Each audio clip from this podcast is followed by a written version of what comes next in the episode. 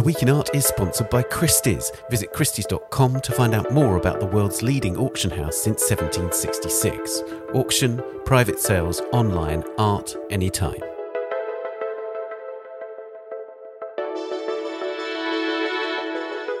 Hello, it's The Week in Art. I'm Ben Luke. This week, the Kyiv Biennial, a project capturing the sounds of migration, and Jem Perucchini's London Underground mural.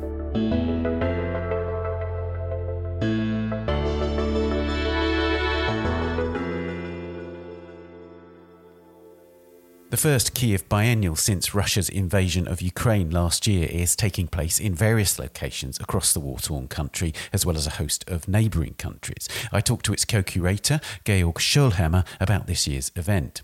As refugees and displaced people continue to dominate the news, a global sound art project, Migration Sounds, aims to explore and reimagine the sounds of human migration and settlement. I speak to Stuart Fowkes, the founder of Cities and Memory, who's conceived the project with the University of Oxford's Centre on Migration, Policy and Society, or Compas. And this episode's Work of the Week is Rebirth of a Nation, a mural made for the Brixton Underground Station in London by the Ethiopian Italian artist Jem Perucchini, which is unveiled next week. Jessica Vaughan, the senior curator of Art on the Underground, tells us about the commission. On theartnewspaper.com, you can access our new subscription offer. You can get a subscription to the Art Newspaper with full digital access for £1, $1, or €1 Euro for three months. Do also subscribe to this podcast wherever you're listening and to our sister podcast, A Brush With, and do leave us a rating or review on Apple Podcasts. Now, this year's Kyiv Biennial was only confirmed a few months ago after much uncertainty following the Russian invasion of Ukraine last year. And while Vienna is its main hub, there are presentations in Lublin, Warsaw, Berlin, and in Ukraine itself, with exhibitions and events staged in Kiev, Ivano-Frankivsk, and Uzhhorod. And one of the three lead curators on the project, Georg Schöllhammer, told me more. Georg, I noticed that the biennial is being billed as a European event. This seems to me to be really important, both in terms of Ukrainian identity, but also to the sort of history of the biennial in general. Yes, when we started the biennial in 2015, it was already in a state of crisis because of Crimea was occupied at that time. The Maidan revolution was over. And so we then already thought about making it an international event. So we made it big in Kiev, but we already then thought that the integration of the Kiev artistic scene, the Kiev cultural field must be a European integration. So that's why, why we had outposts in uh, a lot of European cities. Right. And, and this year that seems particularly important because, of course, as you've mentioned in the material around the biennial, so much of the artist community from Ukraine is now dispersed around the world, in fact, and around Europe in particular. Yeah, but some are still locked in Ukraine or have to stay in Ukraine. You know that male artists cannot leave the country; they have to stay in reserve for this for the military service. So it's not just that there's a huge diaspora but there is as well artists and institutions in Ukraine that are acting in uh, a, a, state of war, actually, and it's very difficult for them to act. There's been a lot of solidarity activities in the art field as well in the last two years with solidarity exhibitions, but we thought solidarity is not a mere word it must be something like normality. Because of the war it eats up civil logics i would say. The logics of war eats everything up. And so we wanted to state well this biennial now has been done every two years so it will happen against all odds. And that's what we tried to make. But initially knew uh, that it would be difficult. So the final decision just was done in june and uh, it was a bunch of European friends and uh, friendly institutions that helped us to set it up in a very short notice, I would say. Indeed. So tell us about the funding then, because of course, you know, if you're going to stage a biennial, you've got to get money. So how the hell did you do that in such a short time? Well, there's some basic funding for the VCRC, the Kiev institution that is running the biennial. Uh, that's coming every year from different foundations but we have been very late. So the foundations have the regulations and they cannot just, despite of the state of exception that we're in, they cannot make a specific case out of us. So we have been very late. And we are lucky that there's been always a good relation between the city of Vienna and the Republic of Austria, and they immediately stepped in. I mean, we already had built up kind of an office that helped uh, Ukrainian uh, diasporic artists and the artistic community from singers to painters and violin players, 1,200 people to get jobs in their fields in Austria.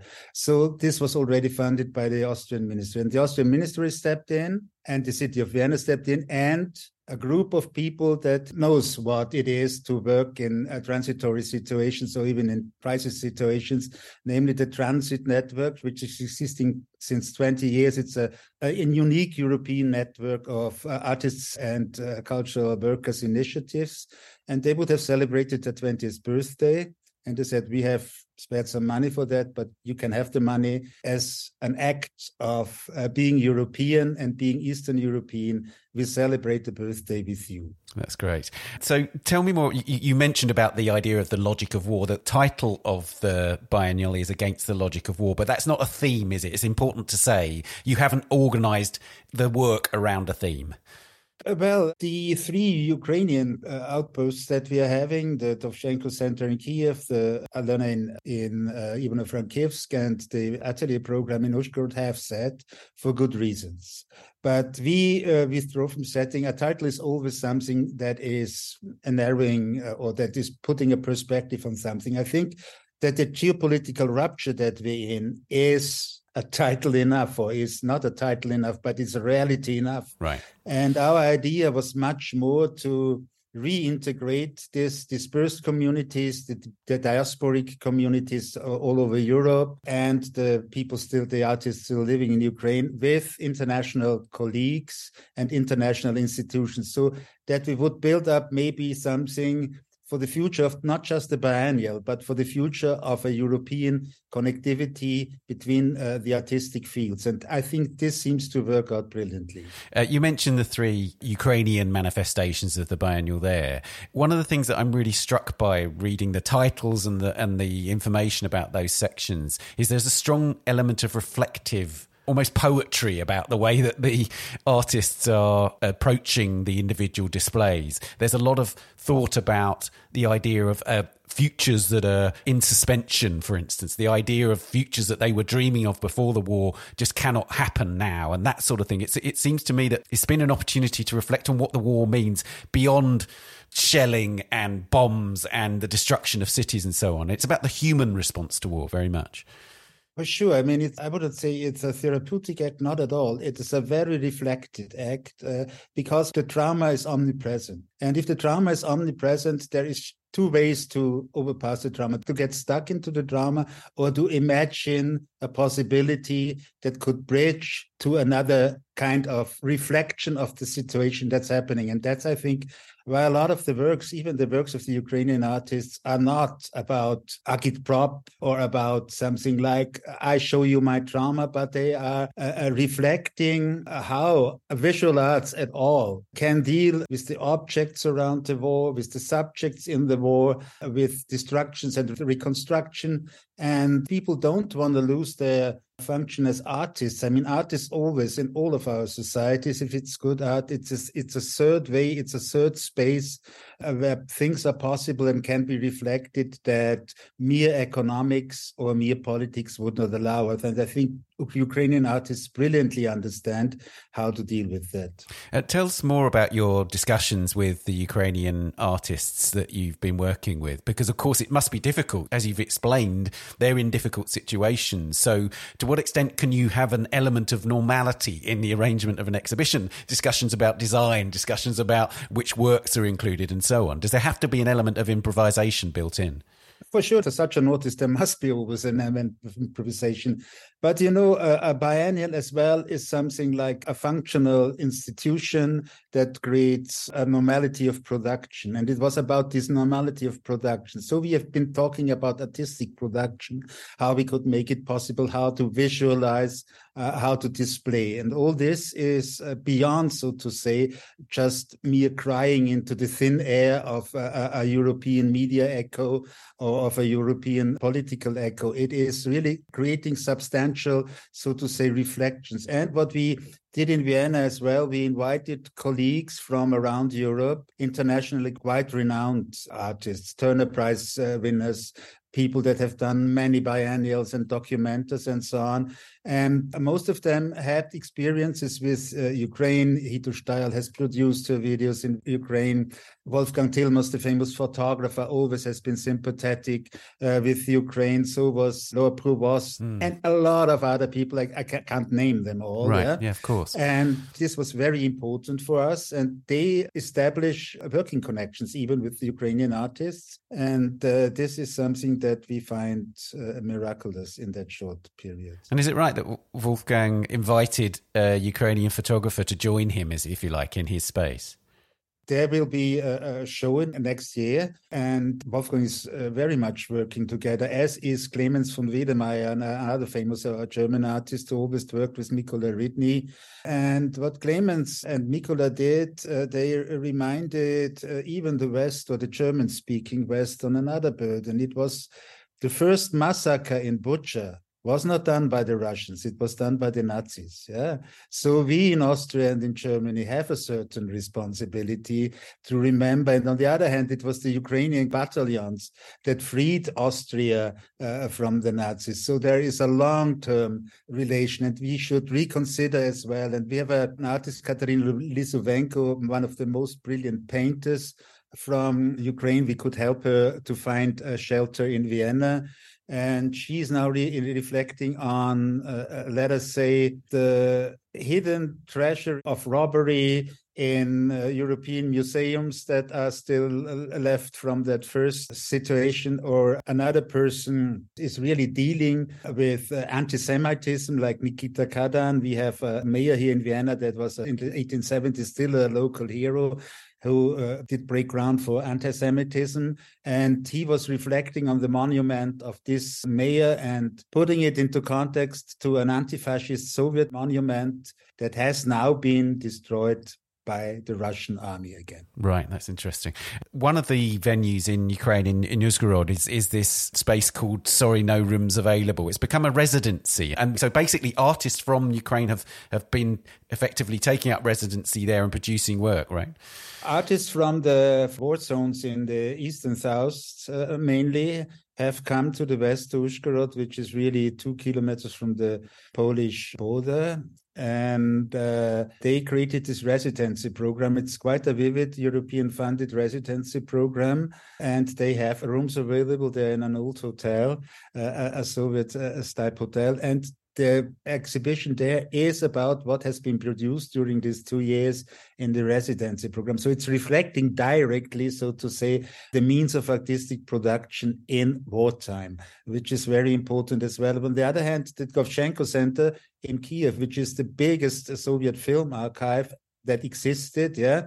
And Alexander Dovzhenko was a Ukrainian filmmaker, the famous uh, avant-garde filmmaker. Mm. They said, well, what should we reflect on? And the Dnipro River, the big river, is in the collective memory such an important figure, but as well it is in uh, the industrial growing of the country. And now, as the dams have been bombed, it is a war zone. So they are reflecting on the figure of the river Dnipro in Ukrainian and Soviet filmmaking. Yes, with that very poetic title, The River Wailed Like a Wounded Beast. So it's animating the river in, in, that context. Yeah, and the river is a hidden ghost or something like the good soul of Ukrainian identity, I would say. And then, of course, there's this sort of intriguing element that you introduce into the kind of discussion around the biennial, which is this idea of looking to the future, this idea of perhaps thinking about what comes next. And it's very difficult, I imagine, for especially those artists in Ukraine to think about that now. But tell me more about that. To what extent has that been an active kind of call to action for the artist, or to what extent is it sort of natural disposition of theirs to actually begin thinking what happens next? Some of them are imagining dystopias, as you can imagine, but these dystopic futures are very much linked to general dystopic futures that we might face in this new geopolitical, so to say, combat that we just see in involving democracies against authoritarian regimes, religious fundamentalism against libertarian atheism. And that's why these reflections are sometimes dystopic as well in the ecological of outcome course. of the war. Mm. And sometimes they're funny. So, uh, what could happen when? What would happen if? What should we imagine if there's a reality? And what we could do on the real basis, we found the Austrian Institute of Architects together with colleagues from around Europe and this chief city planner of Kharkiv already now thinking about possible futures of a sustainable, ecologically fine, and socially integrative development of the city because of what we might see is that after there's a lot of money already collected for the reconstruction of Ukraine, but it might be that we are seeing much more like an Arabic or Southeast Asian type of development. And they are thinking as well, these groups in the Ukraine and in Europe about a future of the European city. And I think this is very important as Kherson and Kharkiv is a metropolitan zone. Yeah.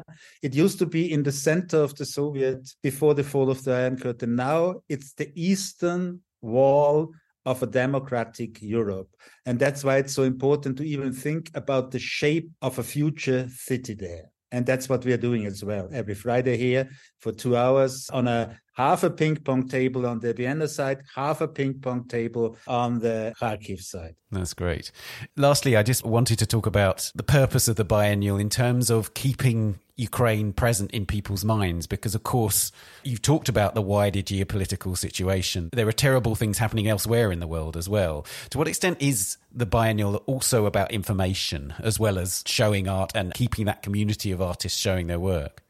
It is about information. I mean, having a lot of small symposia and tours. And for instance, one of the things just happened in Warsaw, where the international museums community debated about future perspectives of museums.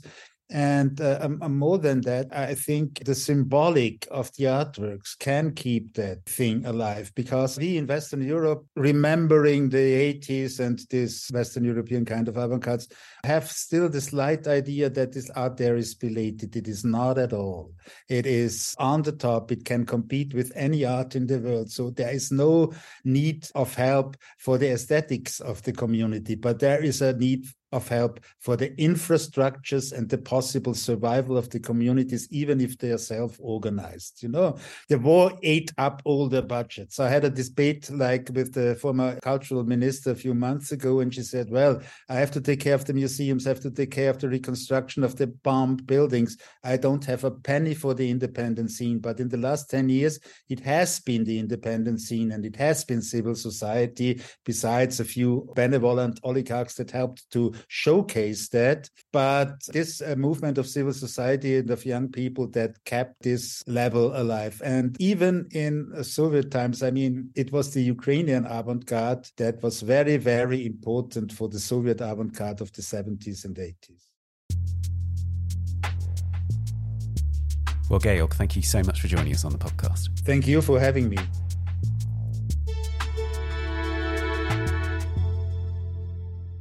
The Kyiv Biennial continues to unfold into 2024. To find out more, visit the website 2023.kyivbiennial.org. You can read our review of the biennial at theartnewspaper.com or on our app for iOS and Android.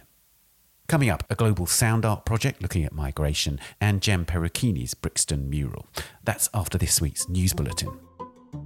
First, a roundup of stories on Israel and Gaza. The International Council of Museums, or ICOM, has released its first public remarks on the conflict in Gaza. The Israeli branch of ICOM published an open letter on 22nd of October demanding that the UNESCO affiliated global institution actively condemn the acts of terror committed by Hamas on the 7th of October. In its statement, ICOM said that it, quote, expresses its deep concern about the current violence affecting Israeli and Palestinian civilians and deplores the significant humanitarian consequences that the conflict has had over the past weeks, but it did not directly refer to Hamas. The absence of a reference to the Hamas atrocities has also prompted another art world row. An open letter urging a ceasefire amid the humanitarian crisis in Gaza, published in Artforum last Thursday and signed by dozens of artists, prompted another letter in response from other members of the international art community. The signatories of the second letter, including the artists Hito Steyerl and Tal R, noted that there was no reference to the hostages taken by Hamas in the Artforum letter and accused those who signed it of giving legitimacy to the abduction of civilians. Several artists have reportedly removed their signatures from the Artforum letter, including the painter Katharina Grosse. She said she made a terrible mistake and apologised for what she called my ignorance and for not having fully understood the meaning and impact of the letter's omission. The group that originally authored the Artforum petition clarified on Monday that they and signatories that had contacted them since the letter was published, quote, share revulsion at the horrific massacres of 1,400 people in Israel conducted by Hamas on October the 7th. Meanwhile, the effects of Israel's retaliatory attacks in Gaza on the Palestinian community and the territory's heritage are becoming clear. Two artists, Heba Zagout and Mohammed Sami Karika, have died in the escalating conflict, which the Hamas run health ministry in Gaza says has now killed more than 6,500 people. And last Thursday night, just after we completed last week's podcast, the Greek Orthodox Church of St. Porphyrius in Gaza, believed to be the third oldest church in the world, was hit by Israeli missiles as hundreds of Palestinians sought shelter there. According to the Orthodox Patriarchate of Jerusalem and Palestinian health officials, at least 18 Christian Palestinians were killed. Elsewhere, four artists invited to participate in the 18th Istanbul Biennial next year have withdrawn from the exhibition. Their departure follows a row over the appointment of Iwona Blazwick as curator of the 2024 edition by the Istanbul Foundation for Culture and the Arts.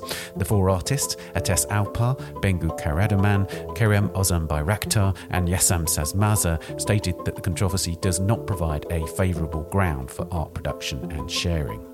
And the US artist Robert Irwin, one of the leading figures in the California Light and Space movement, has died aged 95. Arne Glimcher, the founder of the Pace Gallery, who worked with Irwin for 57 years, stated that Irwin's art and philosophy have extended my perception, shaped my taste, and made me realise what art could be. You can read these stories and much more on the website or the app. We'll be back after this. The Week in Art is sponsored by Christie's. This November, the 20th 21st Century Art Auctions in New York spotlight masterpieces in conversation, from the work of Claude Monet and Joan Mitchell to Pablo Picasso and Francis Bacon. These iconic works took their place in art history and continue to speak to audiences and each other today. Preview the art at the public exhibition at Christie's Rockefeller Center Galleries through the 11th of November and browse the sales online at christies.com. Welcome back.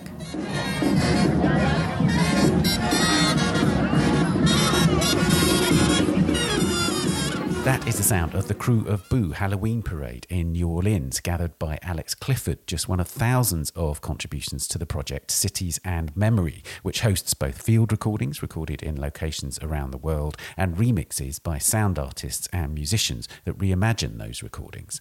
Last month, Cities and Memory joined the University of Oxford's Centre on Migration, Policy and Society, or Compas, in launching Migration Sounds, an attempt to represent the experiences of people on the move, migrating and settling.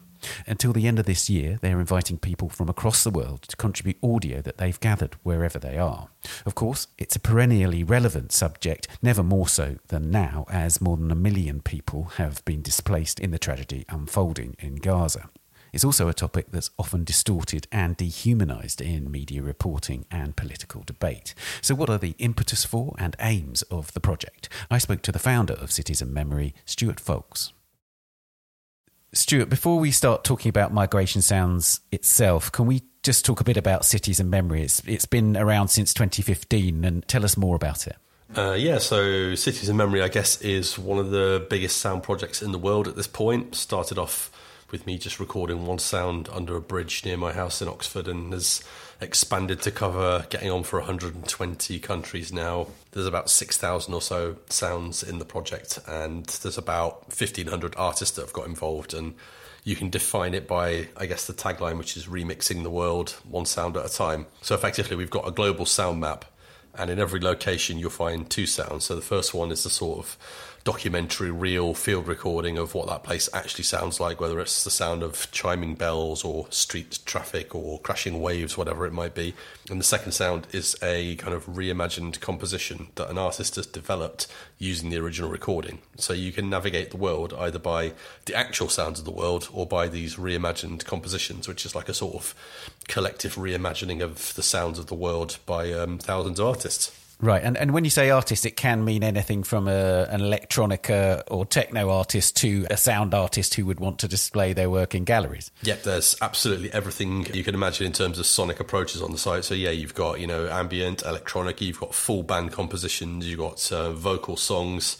I think there's even one on there where someone has created a reimagined sound out of the TripAdvisor reviews of the location in question, where they've effectively right. done the reimagined version by just reading out other people's reviews of the location, which is always really a, a really interesting one. Sounds like a conceptual art project in its own right. Tell us more about why you wanted to do this project. What was it that you wanted to achieve by recording the world in such depth? Well, I think the goals of the project have sort of changed over time, I guess. I mean, originally for me, I mean, I come from a background of recording sound, but from the perspective of music. So I've done it with that kind of John Cage sense of all sound is music, um, anything is potentially source material to be manipulated. So I come at it not from the technically perfect field recording preservation documentary side of the world, but more from the all sound as a possibility and all sound leads you in an interesting creative direction side of things. I've always done field recording from that perspective, and I was interested in how do you present that to the world and do it in a way that's slightly different from all of the other kind of sound maps and sound projects that are out there. So originally it was an outlet really for me to explore how to use sound in a creative way, but it's kind of developed layers of meaning over the course of several years. So the first of those meanings would be around a sort of a documentary element. It's been going since 2015, so a lot of the sounds now may have changed. A lot of the places may have changed. So there is this documentary element that comes with a level of history. And for example, when we did a project around the sounds of COVID 19, that became a really important, almost historical document of the way in which the sounds of the world were changing at a particular time. So you've got that. And then two to three times a year, we do a different project where we explore a different aspect of sound, or we use sound to explore a different question or a different idea in great depth. And so each of those projects in its own right answers a different question and uses sound to take a different approach. And so, for example, earlier this year, we did a project called Polar Sounds, which was working with some scientific institutes in Germany around the sounds of the Arctic and the Antarctic. And what they wanted to do there was to bring the world of kind of quite cold scientific sonic data, bring it to a wider, more populist audience beyond the world of kind of research papers and white papers. And they wanted to basically use Cities and Memories artists to create this kind of tapestry of sounds and songs built from the sounds of polar life and that achieved that goal perfectly. So there are various different ways into it depending on what the kind of the project in question is, I guess. And I think Migration Sounds, this recently launched project, it sounds exactly like that in the sense of broadening the rhetoric, if you like, or the kind of narrative, or, or even just the textures, if you like, of a much debated topic and a topic that tends to be quite reductive in the way it's discussed in public life. Yeah, exactly. I, I think there have become many quite fixed and quite static ways of looking at the migration conversation, particularly in the media. I think it, you know, obviously it's extremely divisive. There are certain kind of tropes that come in around uh, the idea of migration. And this project is about, or how can we look at the whole conversation a little bit differently? How can we even question what migration actually is and what are the positives of it, you know, and what does it mean to be an actual human being, an actual person who is migrating, who is living in a place that's not their original home, who has potentially gone back home from a place. What does it actually mean in a human sense? And, and how can we use sound to explore some of those questions and maybe help to change the conversation a little bit? And that, that documentary impulse that you were discussing earlier and, and the idea of a kind of historical document, it seems to me that at the moment, the idea of sound data which tells the story of migration is terrifically important historically because apart from anything else, even the way that images of migration are presented is quite coded in the media. Whereas this, you're opening it up to everyone to record this data so that it can be extremely diverse in terms of the sounds. And, and in fact, a way of interpreting migration that it seems to me is completely different from the way that many of us ever have. Yeah, exactly. And, you know, it, it's much easier to record sound than it is to record video. It's a very accessible format. You can record really high quality sound, you know, just on, on an iPhone using voice notes now. So it's potentially the kind of project that you know an enormous amount of people can get involved with. So the hopefully the barrier to entry is not exclusive. You know, with this project, we're not talking about you need to be a migrating field recordist who owns a three thousand pound Nagra tape recorder in order to take part in this. It's like basically anyone with a phone can be part of this. But I think we also want to move away from the idea of migration is just people on boats or is just people crossing borders, is just people in transit.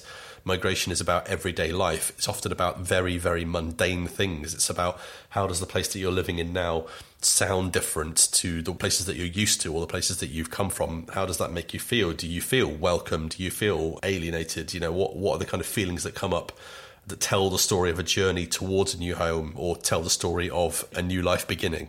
And of course, the idea behind recording cities or recording space is that it's a kind of sensation of that environment. It is a sense, and it's a sense that sometimes is divorced from the narratives that are told about these kind of issues.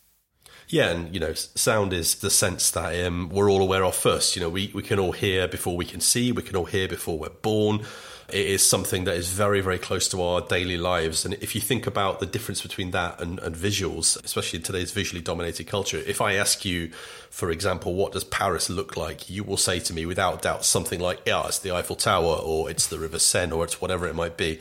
If I ask you conversely, what does Paris sound like? You may come back to me and say, well, it's the, it's the closing doors in the metro. It's the sound of the, the bustling streets. It's musicians in Montmartre. It's whatever it might be.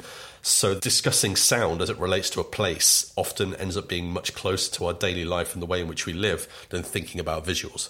Of course, you're working with Compas, which is a department within Oxford University. So there is an academic impulse as well as a kind of just data gathering process here.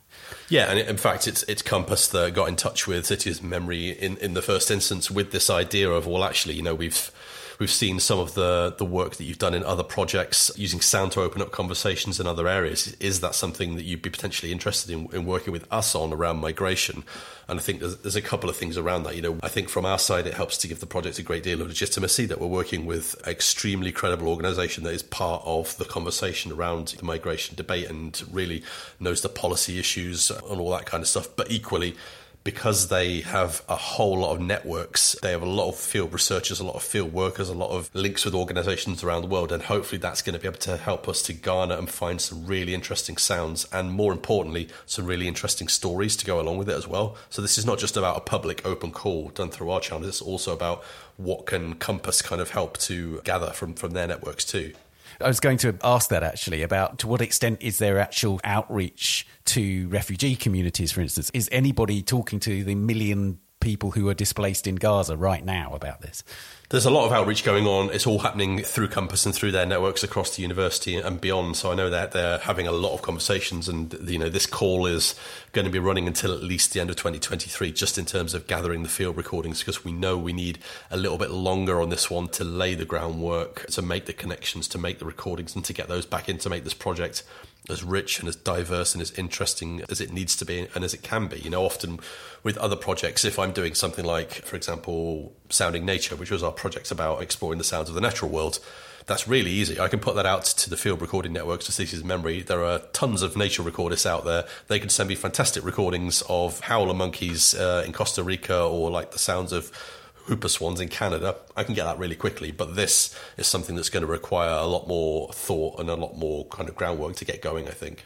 Obviously, you talked about the way that the sound recordings appear on the Cities and Memory site, but are there broader goals in terms of how this data is going to be used in terms of do Compas want to use it in terms of their work, in terms of forming policies, advising on policies, and so on? Or, you know, are there sort of specific goals which are inside? Well, if there's one thing I've learned from the Cities and Memory projects, is that there's always a kind of surprise involved in terms of depending on what comes back from the project, what sounds you get in, how they end up being used. You know, when I did the COVID 19 project, that was an impulse from my side to just record the ways in which the sounds of the world were changing because everyone was talking about well, the world's getting quieter, traffic's died down, I can hear more nature. It's like we have to capture this and we have to record it. I wouldn't have expected at that point that project would be archived by the British Library for posterity because it became an important historical document. So I couldn't have seen that outcome happening at the beginning of the project. And I feel like with Migration Sounds, there may be something that happens once we release the project to the world. It may start to, you know, inform some of those conversations a little bit more. And I think part of that is going to be it's not just about the sounds, it's going to be about the stories that are behind it. Because I think a lot of the sounds that come through in the project, there'll be some sounds that are particularly indicative of what you'd classically think of as a migration. But I would think the majority of the sounds are likely to be quite down to earth, quite mundane. Literally, the sounds of people doing washing up, you know, the sounds of people going and doing the shopping. But it's the story behind that, you know, where am I? Where am I from? Where have I moved to? How do I feel? You know, what's unfolding in my life? I think that's the real gold in this project. And lastly, just tell us how people can contribute. So if you head to citiesandmemory.com slash migration, you can contribute a sound there. You'll find all the links, all the information in terms of contributing a sound. And, and, I would just say that this is not just about the sounds of people literally traveling to places. This can be about, you know, if you have moved to a new country, if you're a second generation immigrant, if you've just returned home, like any of those things, you're the a sonic reflection on the way that you're living is is completely valid. And we would love to hear that in the project. Okay, well, Stuart, thank you so much for joining us. Thank you.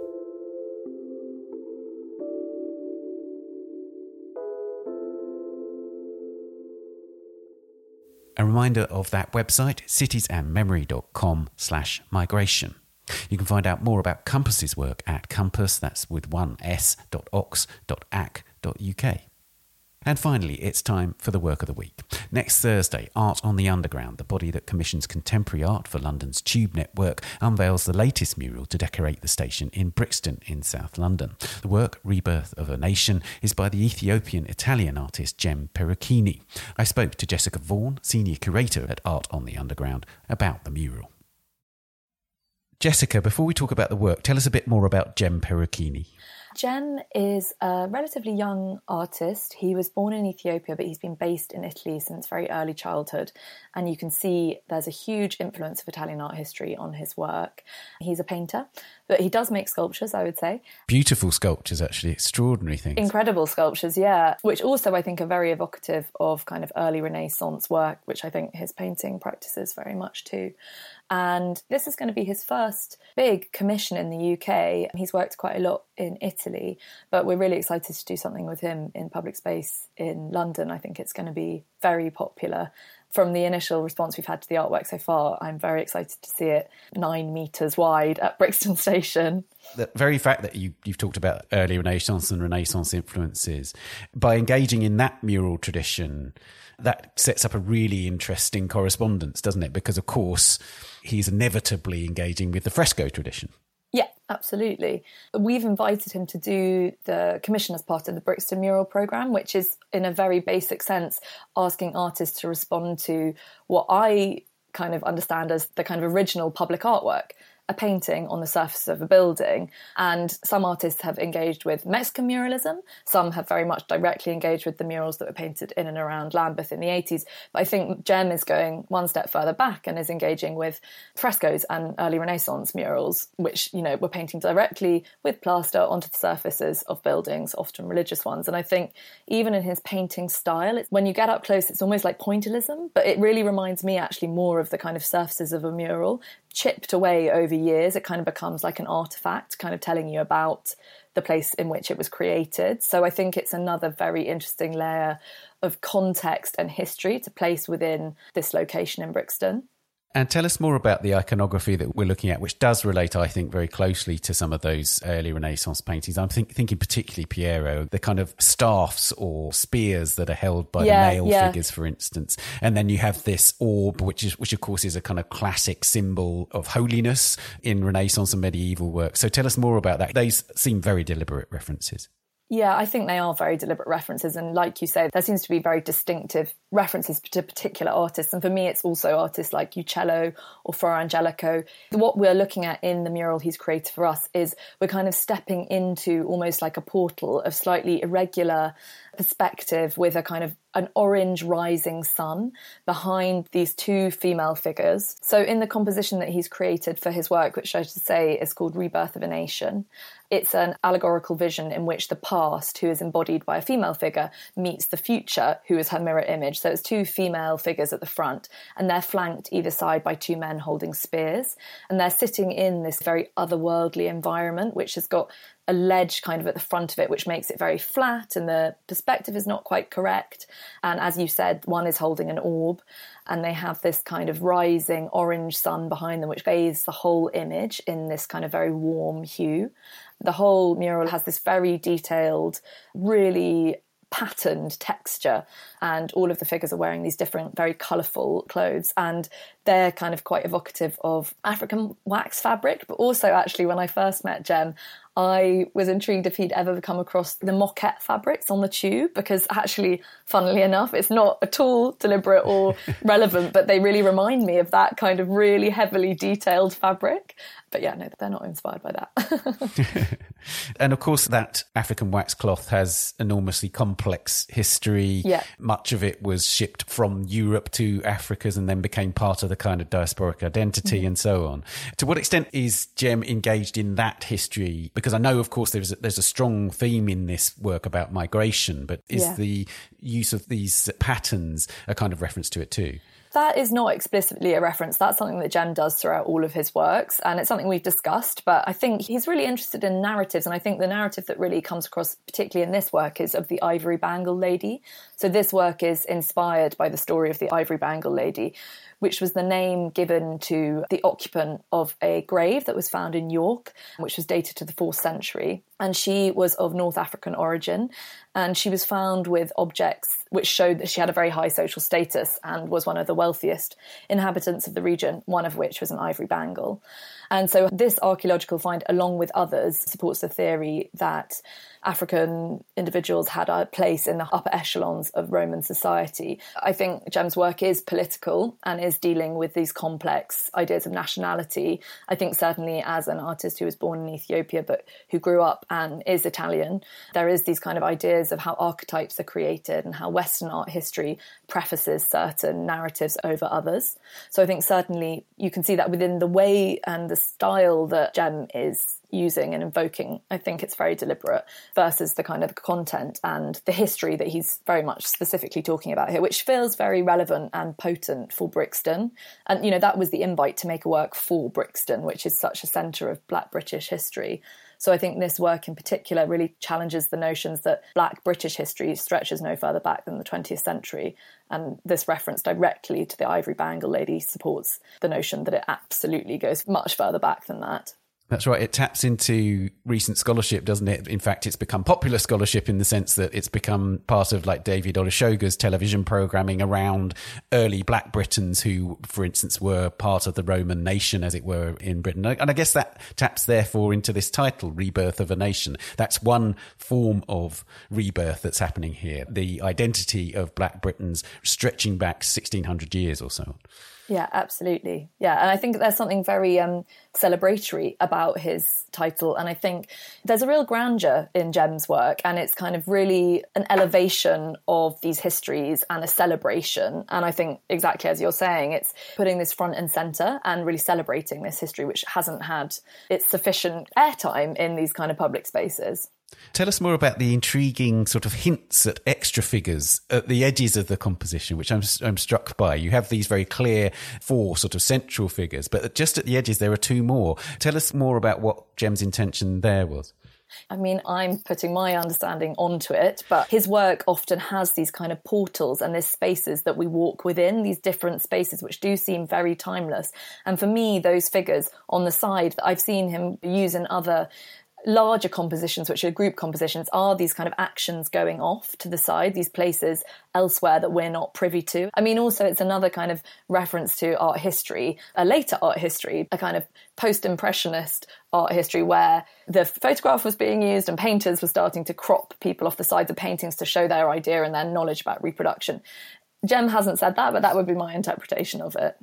That's very interesting. Tell us about the technical work that's gone into the mural, because of course, as you say, Jem has a very particular way of applying paint to canvas, but he's working in very, very different language of making here because murals are a very different category, very different feel.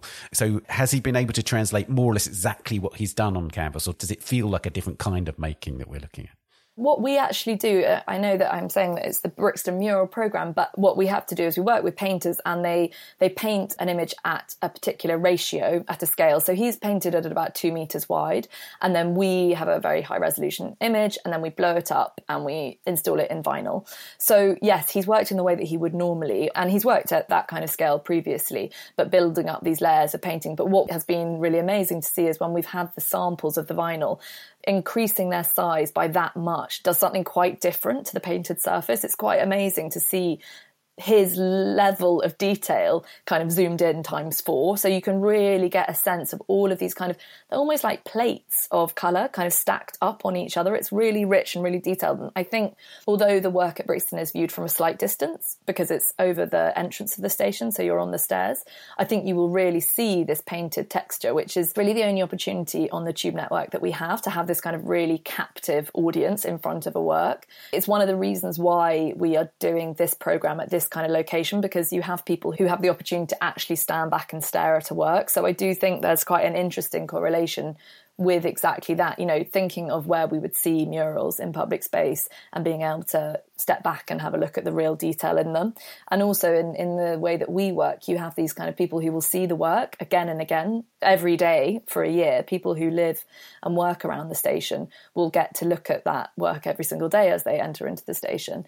And I think something like Jem's work is so layered and so detailed, and there'll be something for people to discover over and over again. You mentioned earlier on that, of course, this relates particularly to a kind of European tradition. But of mm. course, Brixton has this extraordinary rich tradition of mural making, which you've tapped into over many years now. To what extent are you encouraging this as a sort of starting point for people to investigate that history should they want to? I mean, I think the premise of the programme as a jumping off point from these local murals that were created in the 70s and 80s can be as kind of tight for an artist or as open and loose for an artist. And I would say the same for the viewers. I think the interesting thing about putting artworks like this, you know, really critically engaged artworks in the public realm is that either they can be for the audience to simply enjoy and change how they feel about going on their daily commute, going to work, whatever, or they can be a way to access a whole different part of history and ideas that they might not be familiar with. And that's what I think is really exciting about putting artwork like that in such a public space. So we always provide, you know, like you would in a gallery, there's a leaflet that's available for free in the station, which taps into all of these histories that you and I have been talking about. But for me, it's absolutely fine whether someone looks at it and, you know, has a momentary recognition of enjoyment can see themselves in an image, enjoys the richly detailed colours, or thinks, I've never seen artwork like this in a public space. Like, what is it? Where's it from? What's this artist trying to say to me? I think all of those responses are incredibly valid. So, five million people travel on the tube each day. So, even if you get 1% of that, you have got a really important amount of people engaging in contemporary art. So, I think even if that small percentage of people who are engaging get something from it, then I think the work's done something important. And of course, one of the great freedoms that this kind of work has compared to work in a museum is that in being in a public place for a great length of time, it gets revisited and revisited by some people. It becomes part of the, the furniture of their journey to work or the way that they experience journeys across London every single time they do it. And I think that's a very special connection between a community and an artwork, isn't it? Yeah, I absolutely agree. I think it's one of the most important and interesting things that we do. Sometimes people will see a work once if they're visiting London, and that's great. But actually, it's about this relationship that people build up with the works. And I know people who live and work around Brixton, and the day after a new work goes up, and they're up for about a year, they'll say, No, where's that last one gone? Or, Oh, I really love this new one. And it's not just the people who are travelling through the station, it's also the people who work in the station. You know, we have a really strong relationship with the operational staff who work in various stations and you really get to talk to them a lot about how they feel about the work that we're presenting and i think that's another very interesting relationship that is really valuable. But yeah, I think that Jem's work will be one that evolves and it's a really complex work. And I think Jem is a really interesting, complicated young painter who's going to go on to do incredible things. And I think this work is a very generous work for Brixton. So I'm excited to see the initial response, but I'm also excited to hear about the responses in six months' time and in a year's time. Well, Jessica, thank you so much for joining us. Thank you.